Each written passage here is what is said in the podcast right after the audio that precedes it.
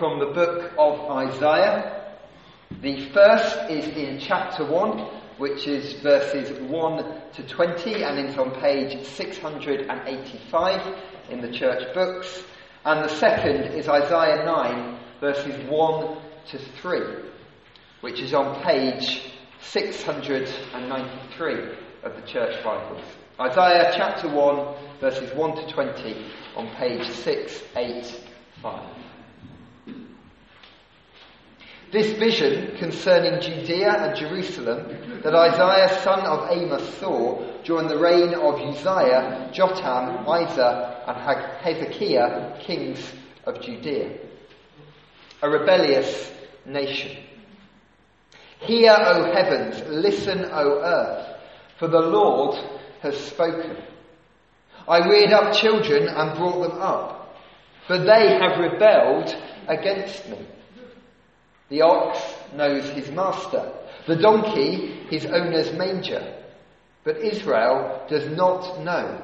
My people do not understand. Our sinful nation, a people loaded with guilt, a brood of evildoers, children given to corruption. They have forsaken the Lord. They have spurred the Holy One of Israel and turned their backs on him. Why should you be beaten any more?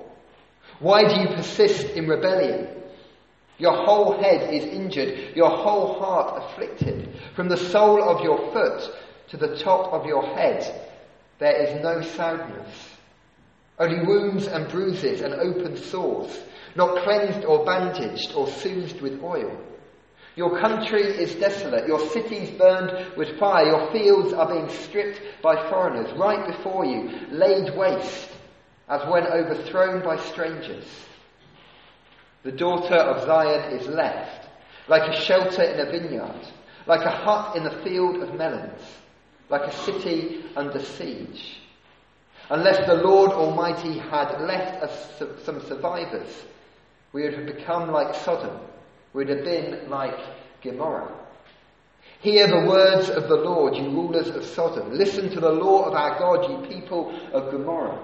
The multitude of your sacrifices, what are they to me? says the Lord. I have more, I've had more than enough of your burnt offerings, of rams and fat of the fattened animals. I have no pleasure in the blood of bulls and lambs and goats. When you come to appear before me, who asked you this of you? This trampling of my courts? Stop bringing meaningless offerings. Your incense is distasteful to me. New moon Sabbaths and convocations. I cannot bear your evil assemblies. Your new moon festivals and your appointed feast. My soul hates them. They have become a burden to me and I am weary of bearing them. When you spread out your hands in prayer, I will hide my eyes from you, even if you offer many prayers. I will not listen. Your hands are full of blood. Wash and make yourselves clean. Take your evil deeds out of my sight. Stop doing wrong. Learn to do right. Seek justice. Encourage the oppressed. Defend the cause of the fatherless. Plead the case of the widow. Come now let us reason together, says the Lord. Though your sins are like scarlet, they shall be as white as snow. Though they are red as crimson, they shall be like wool. If you are willing and obedient, you will eat the best from the land. But if you resist and rebel, you will be devoured by the sword. From the mouth of the Lord has spoken. Isaiah chapter 9, verses 1 to 3 on page 693. Nevertheless, there will be no more gloom for those who are in distress. In the past, he humbled the land of the Zebulun and the land of Naphtali. But in the future, he will honour Galilee in the Gentiles by the way of the sea along the Jordan. The people walking in darkness have seen a great light. On those living in the shadow of death, a light has dawned. You have enlarged the nation and increased their joy. They rejoice before you as a people rejoiced at the harvest, as men rejoice when dividing the plunder.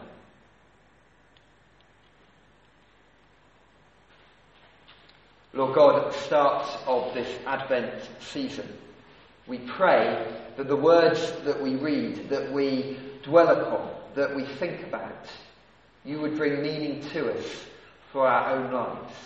That you would be speaking and that we would be willing to listen.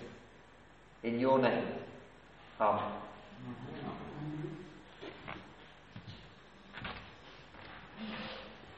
Amen.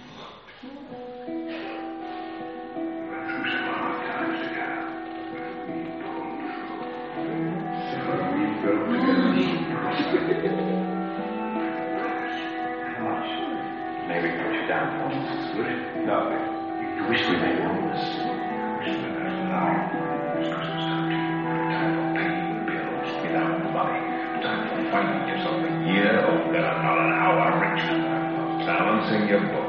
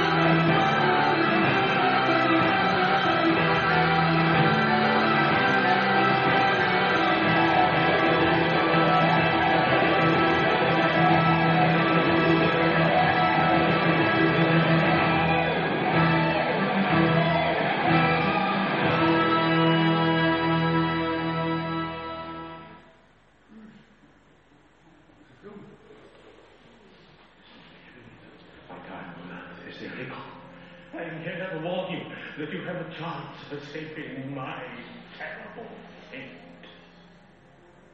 Charles. I got you. You are always a good friend to me, You will be haunted by three spirits.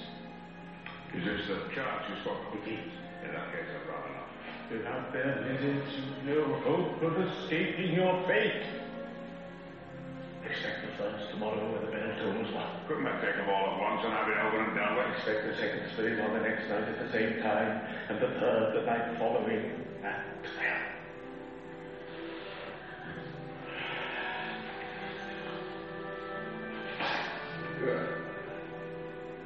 Look to see me no more.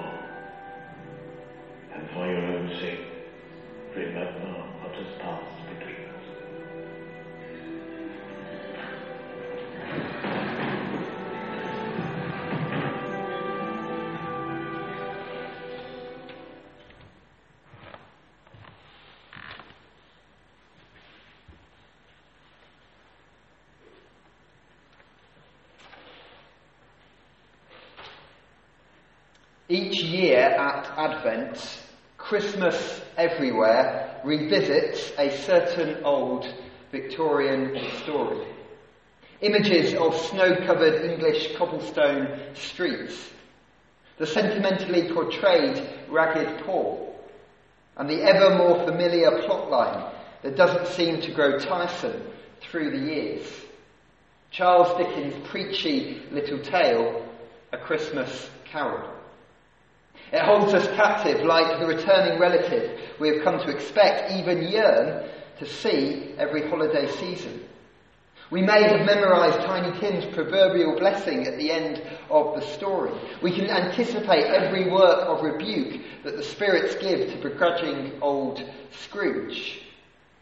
Year after year, we sit in front of our TV screens with a big bowl of butter drenched popcorn, warm and comfortable in the embrace of a loved one or a favoured blanket, and let the best of a dozen drama, drama, dramas bring Dickens into our living room. The plot is doubtless melodramatic and unsophisticated by our modern standards. We could choose to scoff at the corniness of a sick child being called Tiny Tim. We can easily blame the Cratchits' lack of ambition and poor planning for their poverty. We could assume that our modern welfare system would take care of the Bob Cratchits of this world in this day and age if they really were in that much need. Certainly, we as Christians would deny any role in the Cratchit's poverty. We're not like Scrooge, but how we do enjoy rebuking him alongside the spirits. As Christians, perhaps we should feel guilty about enjoying this story if we do quite so much. The spirits and life situations of a Christmas carol seem strangely out of place in any modern evangelical Christian observation of Christmas. We may want to ask, where is the nativity story in Charles Dickens' A Christmas Carol? The presence of the spirits may seem pagan because we don't believe in ghosts.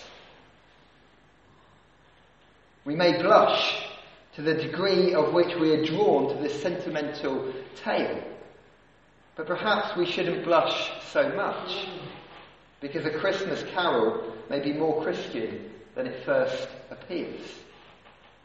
And so, as we enjoy this festive tale, we meet Scrooge, a man white knuckling his way through life.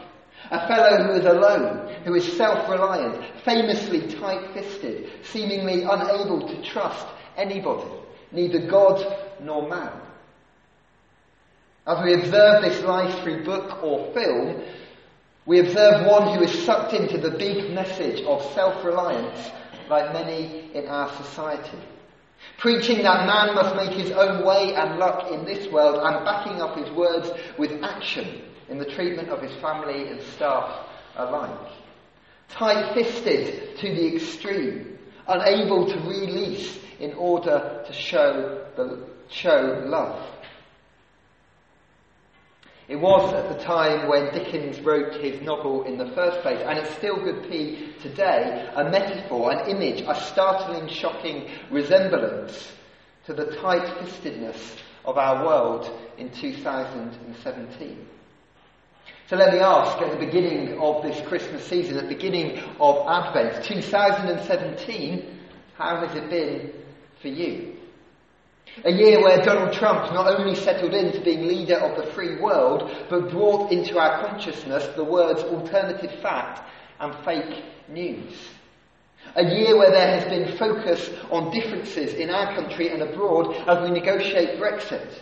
And ISIS and other terror organisations send out messages of hate and violence where there's violent and worrying rhetoric from North Korea who shout at America and then America shouts back, with threats of war and nuclear missiles so that we all feel a little bit less safe than maybe we did before. Where closer to home we have the NHS cuts, crowded hospitals, crowded schools struggling for resources, old age provision cut, as we can no longer afford our country's way of life in an overcomplicated world. A world which too much seems to fit with this fellow Scrooge who lives at the turn of the last century or even the one before that, white knuckling his way through life. Self reliant, tight fisted, increasingly lonely, unable to love or trust God or man.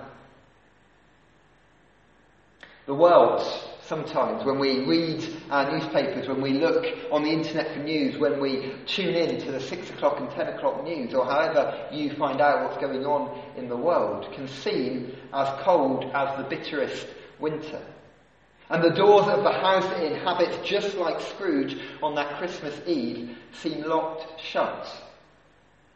But the message of Christmas and the message of Advent, the story of the baby in the manger, is of hope. Of things changing against the odds, of the long winter ending. For there is no door locked so tight that God is not able to work an opening to bring forth eternal life. Which is not just a message for us this Christmas time, but was a message for God's people at the start of our passage. A people who seem a bit too much like Ebenezer Scrooge. A people who had become self-reliant and far from God. A people who had locked their way of life and hearts to the ways of God. A people who had their hands clenched tight, refusing to open them to the love of God. And as we read chapter 1 of Isaiah, we realise that this is not the nice God that we put on Christmas greeting cards or speak out sentimental sayings about at Christmas time. But our holy God who has expectations of how God's people will live. Expectations that by Isaiah's time have been broken. And now, when surveying God's broken people, God's broken way of life, God's broken expectations, Isaiah, like Marley in the film clip, warns them of the consequences. That no longer would they feel the favour of God. That no longer were they protected, that now, because of their choices, exile was coming. Now, the true results of their worship of foreign gods would be realised as they would become shackled to them. Because somewhere along the line, God's own people had got it wrong. Somewhere along the line, they had thought wrong and then behaved wrongly after. Callous living, living to callous hearts. Locked up to God, broken, so far out of touch to what God wanted them to do. Where, we may well ask, is the hope in that? But God calls out at the end of the passage in um, chapter 1 and again in chapter 9 and says that all is not lost. That the gloom would not last, that the people who are walking in darkness will see a great light. On those living in the shadow of darkness, a light has dawned.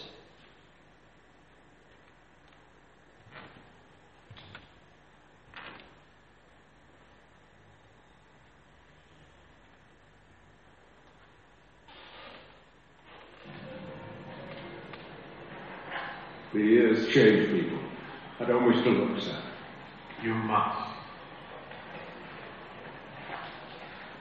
There's nothing the world is so hard on poverty first.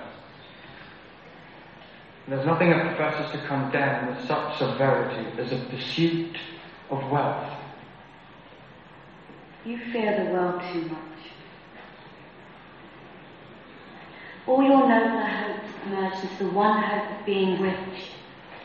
One master passion engulfs you. Money. What of it? Even if I've grown wiser in what changed towards you, have I? Our promise to marry is an old one. It was made when we were poor and content to be so until we improved our fortunes. You are changed. When we promised each other, you were another man. I was a boy. How often and how keenly I thought of this, I will not say. But I have of it, and can release you from your promise. No. No. Have I ever asked you to release me? In words? No. Never. How then? In your changed nature. In everything that made me love you. If this had never been between us, tell me. Would you seek me out and try to win me now?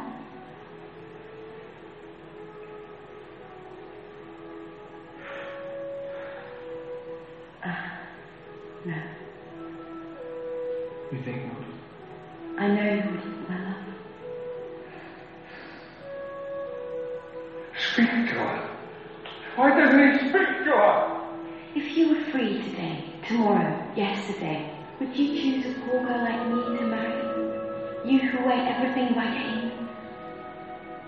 No, there'd be no profit in it. And if you forgot your principle of profit for a moment and did marry me, you'd regret it, my love. I know. And so I release you with a full heart for the love of the man you once were.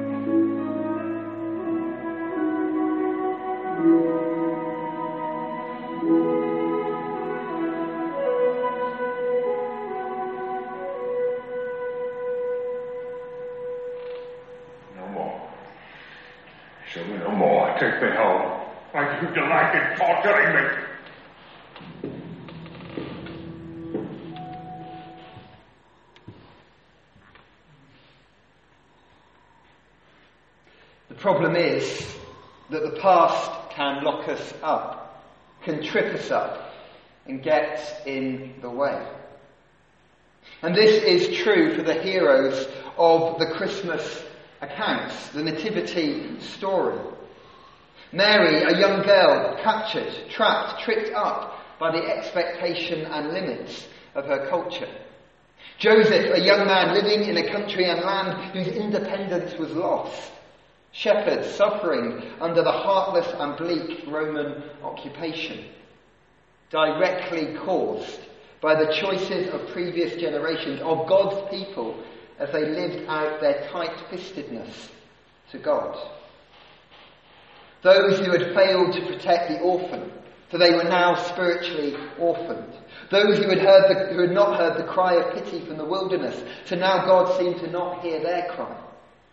Those who had been silent in their worship of God, and now by the time the angel visited Mary, God seemed to have been quiet for 400 years.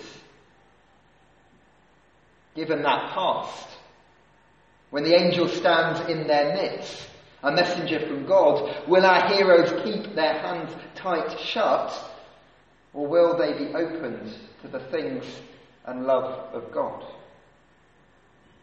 Scrooge was locked in, tripped up, tight fisted due to his past, orchestrated and let down by the world that he lived in, lost to his family, mocked by his friends, an abandoned child becoming an abandoned adult, as often is the way in our world.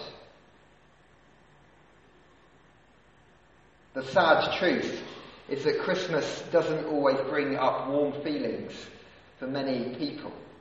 It can conjure up images of raging drunks, of broken Christmas trees, of calls from bill collectors, of angry voices, battling adults, and painful, painful loneliness.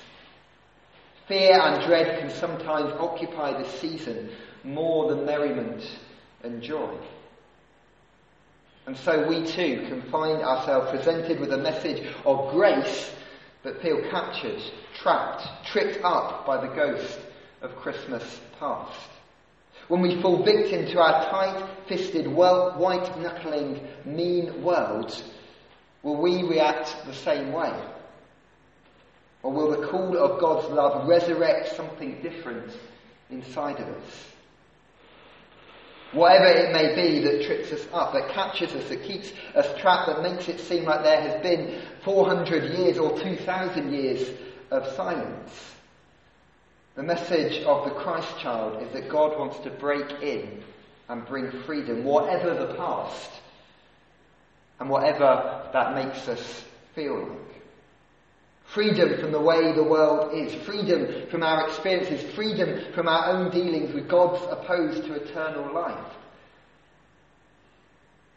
God's call, heard from the cry of hope in Isaiah 9, seen in the birth of the baby Jesus in the Gospels, is to take our own tight fistedness, whatever the reason, and against the odds open ourselves up to God's love again. God's call from the prophecy of Isaiah, climaxing in chapter 9, is to react to God, to commune with God, in short, to have relationship with God.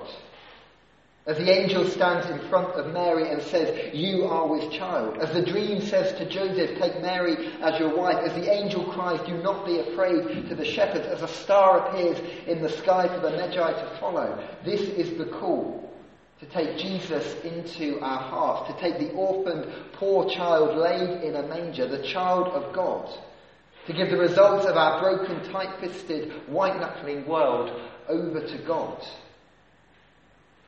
to open our fists for the good of humankind so that God can work, the winter will end, and eternal life will blossom.